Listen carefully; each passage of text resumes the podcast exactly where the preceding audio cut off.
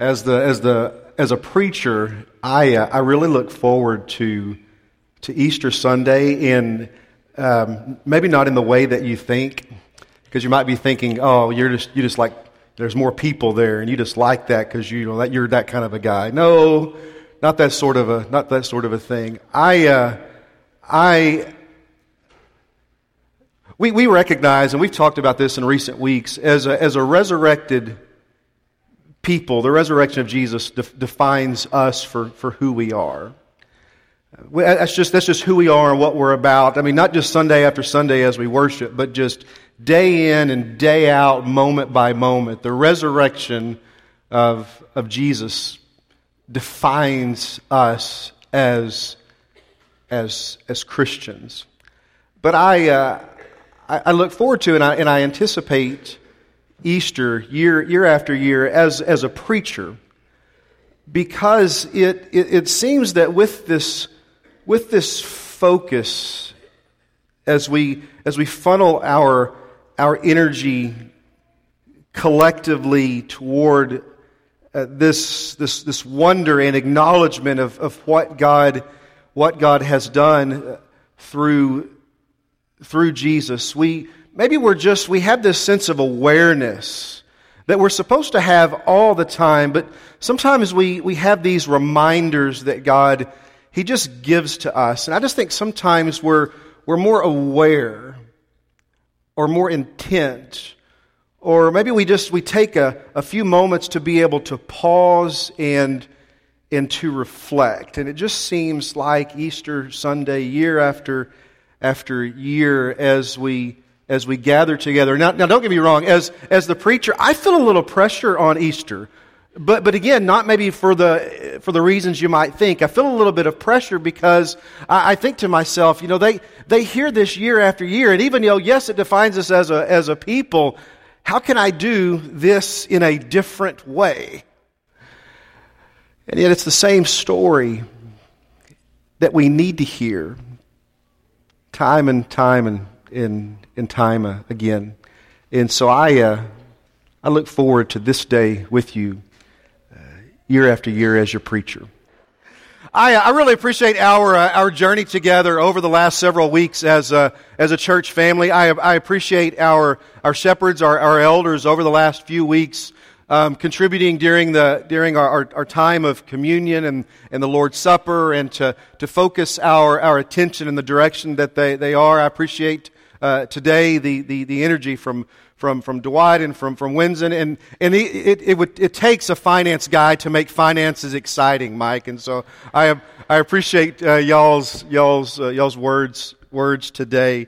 Two weeks ago, the first Sunday of April, as a church family, we focused upon uh, the need for, for repentance and that coming out of our, out of our mortality. We're, we're created beings. We're created in the image of, we're created in the image of God, and yet we, we struggle with being godly. We're created in the image of God, and yet we, and, and we're created by a faithful God, and yet we struggle with, with faithfulness. Last week, as we've journeyed together, we've been making this journey toward the, toward the cross. And last week, we focused upon the, the triumphal entry of, of Jesus as Jesus enters into Jerusalem, fulfilling prophecy. And, and the, the truth that Jesus enters into Jerusalem and the events that take place from that Sunday to Sunday, from the, the Sunday as Jesus enters into Jerusalem, uh, to where there's, there's this, this, this week where God accomplishes all of his purposes as he set out to accomplish them since the beginning of time as everything rushes toward the cross and the resurrection. And on that, Sunday before the Sunday, as Jesus enters into Jerusalem as as the Christ. And I don't know, sometimes maybe we're a little bit too familiar with that term, Jesus the Christ. Sometimes we equate Jesus Christ. Well, yeah, Christ, that's just, that's his last name. You know, as his parents would be introduced to, to people, you know, yes, my name is Joseph Christ, my name is Mary Christ, and this is our son, his name is Jesus Christ. But it's not his last name, it's his title. It's his purpose. Jesus is, he's the Christ. He's the Messiah. He's the promised one. And as, as the events of history are rushing toward what will take place on that Friday and then on that Sunday, as Jesus is crucified for our sins and as he's resurrected and raised to life on our behalf, as God breathes life into death, which is what he does. When you think about the, that journey, maybe we can begin to see how each and every one of us in our lives, we're each on a journey ourselves. A journey of, of faith, a journey of, of life, a journey of seeking how God can be at work within us and, and being in tune, in tune with God. And as imperfect people seeking to, to serve a, a perfect God and to, to make this journey, and, and as Christians to, to make this journey together. MLK in his preaching ministry would often say that faith is taking the first step. Even when you don't see the entire staircase taking that first step. step. And so, especially on a, on a day on a day like today, I, maybe it makes sense to sort of begin at the end and to, to acknowledge that, that there may be some struggle that exists in this room. There may be just some, some struggles that, that come along with, with the journey that you're on. Some struggles that, that come along in, in living life in a, in a broken world as a, as a broken person, and maybe you're struggling today even, even with your faith. For you, this might be a lifetime of struggle, struggling with your faith. Or maybe, maybe for you, this is a, a recent sort of development. But in an audience like this, there are no doubt many, which is, which is good because what it says is you're not alone.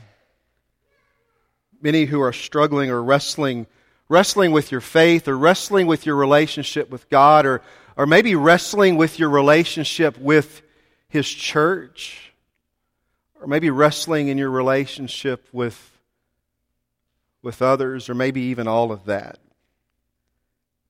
My hope this morning is that we will each have the courage to take the next step, whatever that step looks like for you.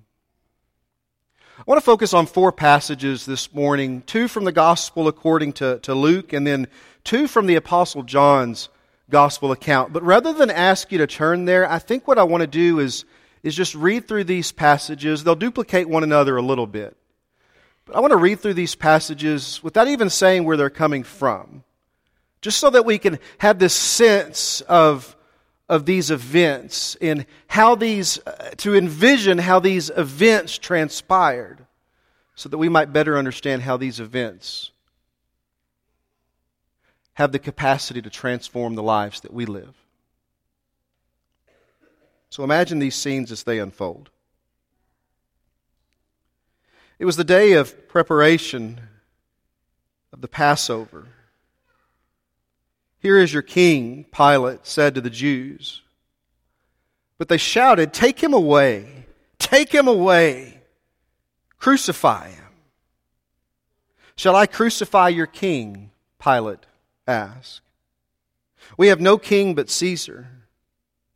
The chief priest answered. Finally, Pilate handed him over to them to be crucified, so the soldiers took charge of Jesus.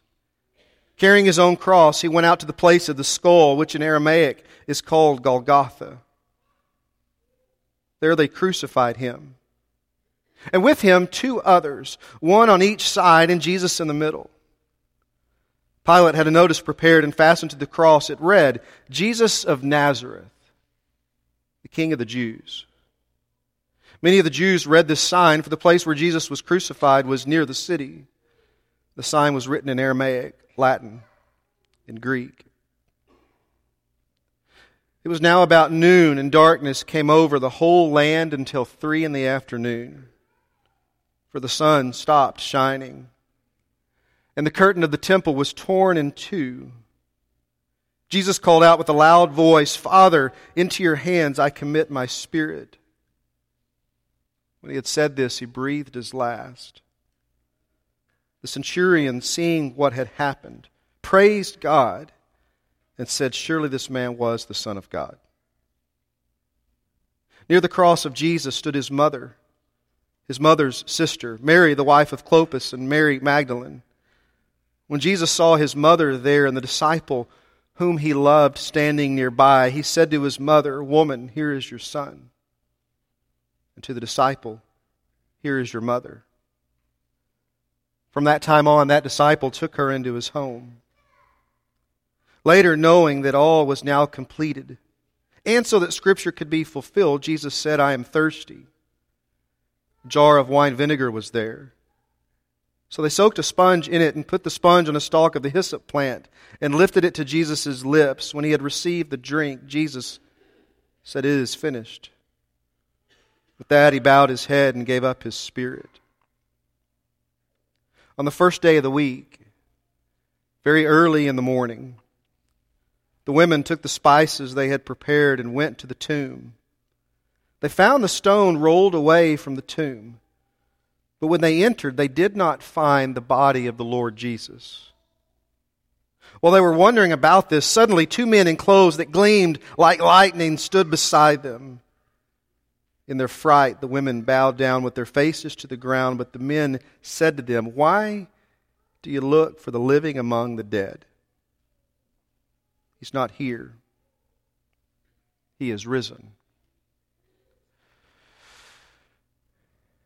And if we were to, to imagine and to envision these moments as they, as they transpired, to, to envision and to, to place ourselves to place ourselves there, to, to see these uh, events unfold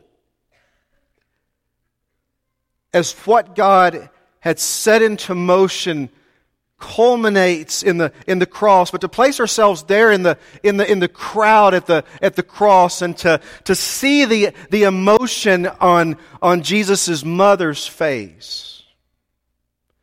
To, to, to, to sense the, the tension within the, the crowd and to, to feel the grit of the, the sand beneath our feet. To recognize what God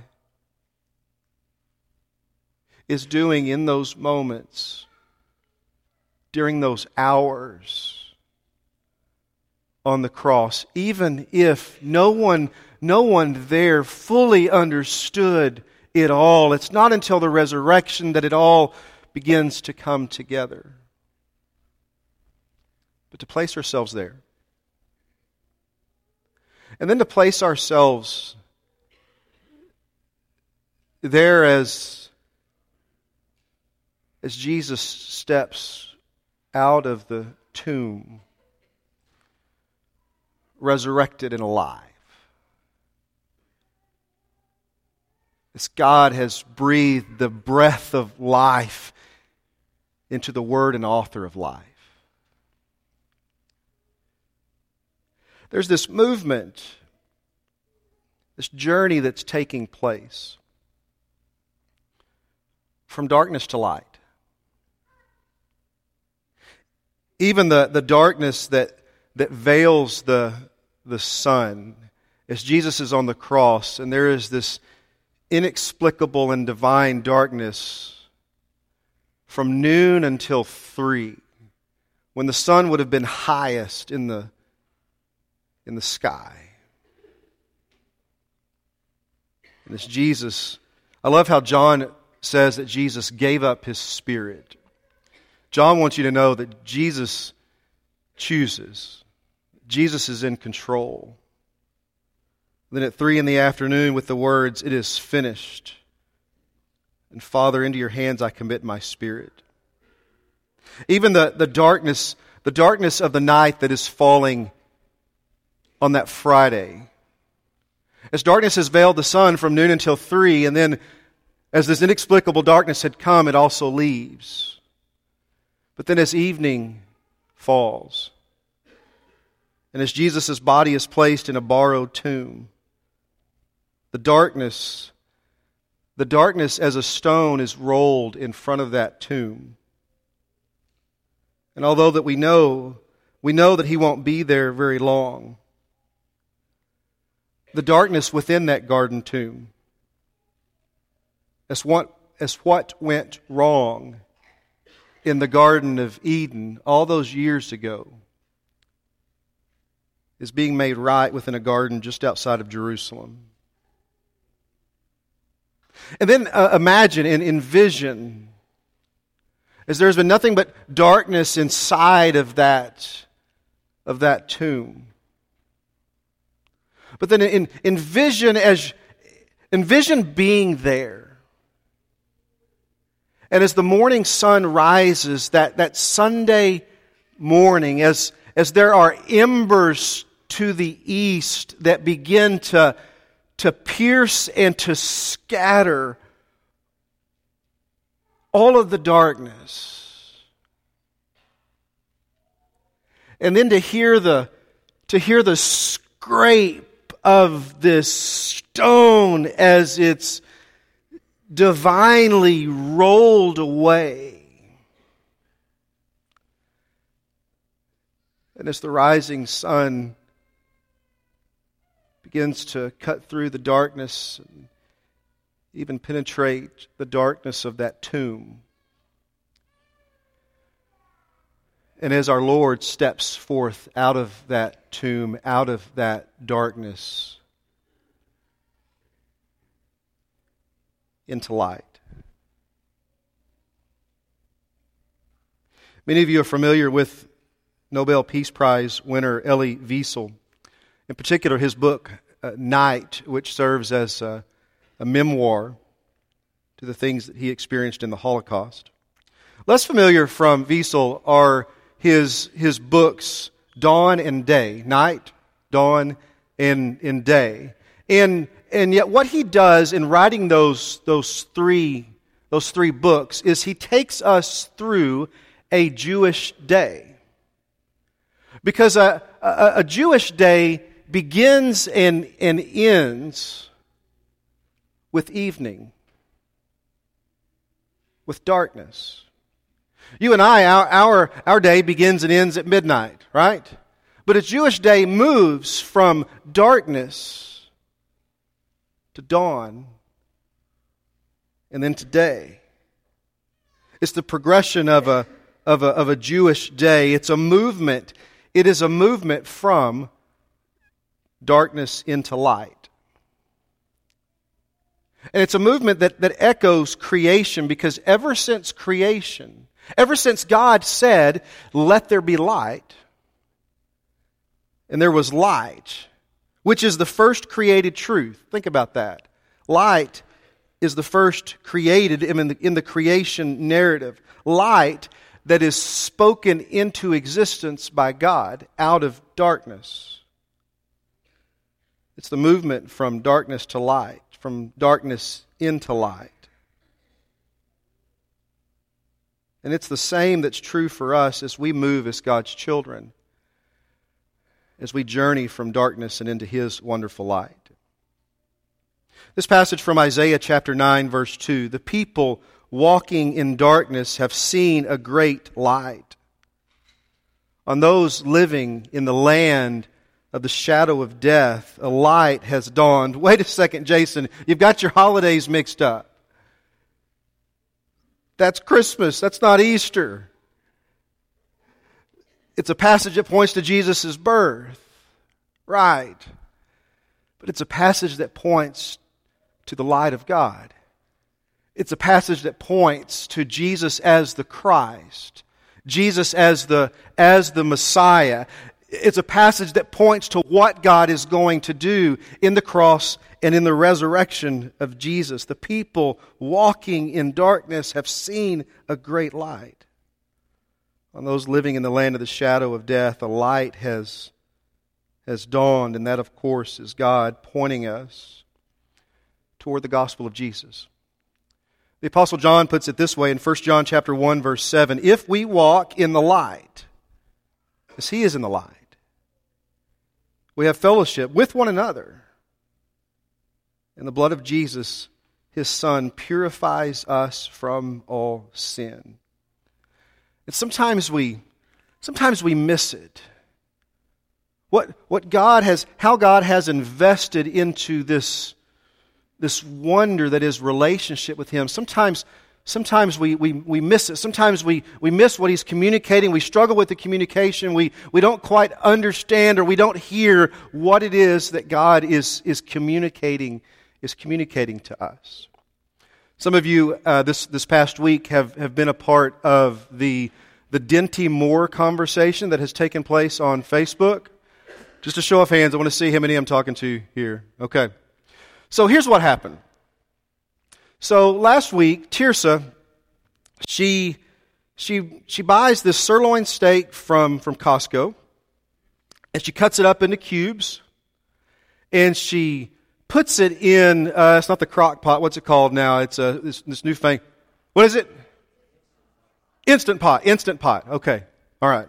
Instant Pot. And so she puts it in there and she seasons it up just, just great. And then, I mean, the meal is, is ready and, and, and I sit down and I, I take the first bite and I say to her, this tastes just like Dinty Moore.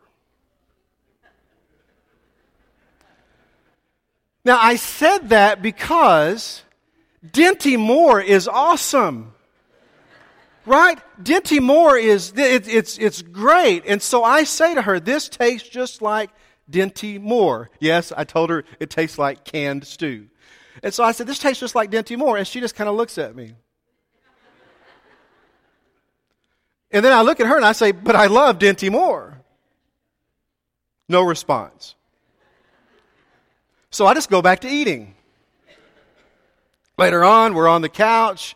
Um, I'm on uh, Facebook, and I'm like, you know, that was funny. And so for everyone else's enjoyment, I'm going to post that. And so I post that conversation on Facebook, right? I don't know, an hour later, I'm getting notifications because you guys are liking it and commenting. And so I tell her, I said, I said, man, this, this Dinty Moore thing is, is really getting a lot of responses. She goes, you didn't post that on Facebook, did you? I had a point to that. Hold on a second. I don't know if that's going to help my argument with her. We'll see how things go in second service. Sometimes we, sometimes we miss the point of what's being communicated. We miss it. And yet what, what we cannot, what we cannot miss is this.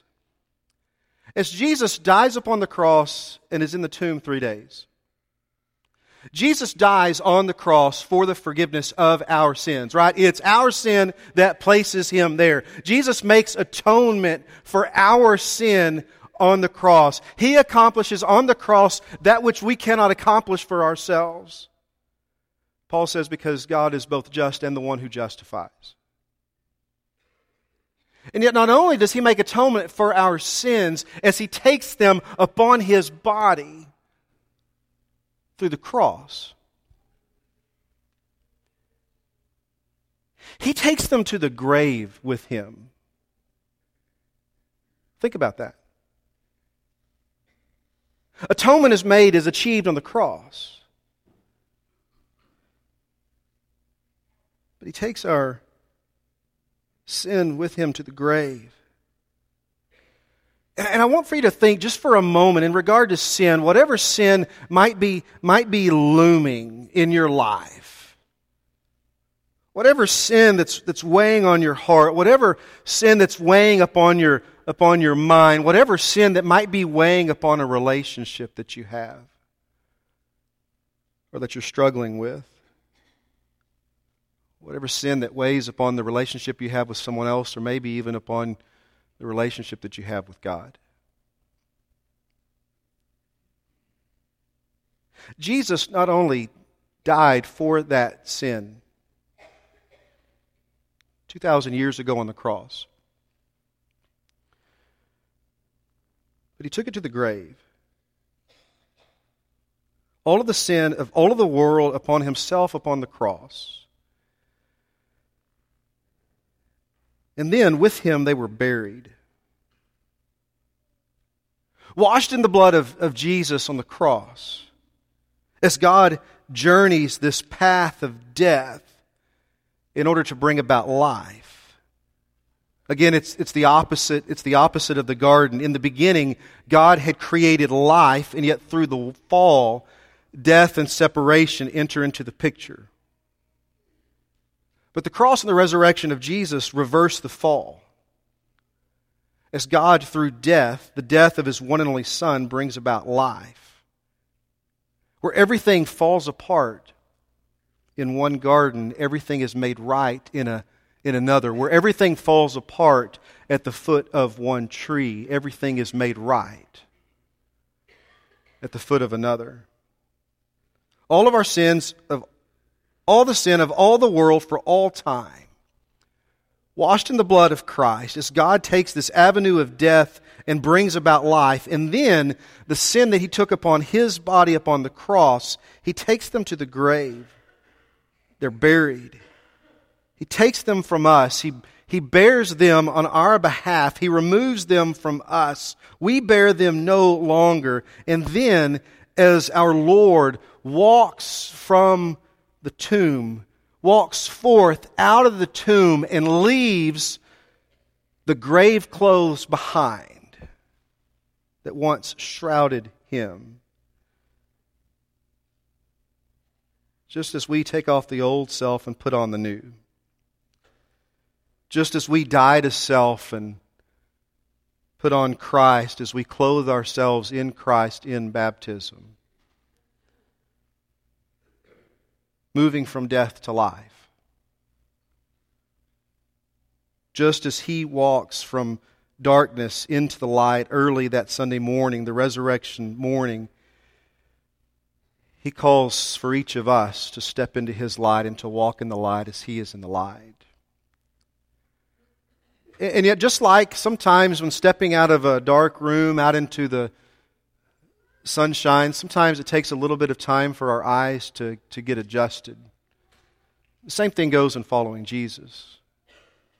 Constantly seeking to be in tune with Him and to understand Him better and understand what He's doing and to seek to align ourselves as imperfect people with a perfect God. That we might cease to be content to walk in darkness, defined by it characterized by it, suffocated by it, but rather that we might step into and walk in the light of God. Jesus is risen. He's risen. Because he's, he's risen, death does not have the final word. Death's been defeated. And so is sin. Defeated. Jesus is risen. And that truth, that one truth, changes absolutely everything. This morning we want to offer a time of response. And in considering the gospel of Jesus, if the gospel elicits a response from you in any way, whether to be baptized into Christ or to be prayed over by this church, we want to honor your request. Come forward as we stand and as Tony leads us in song.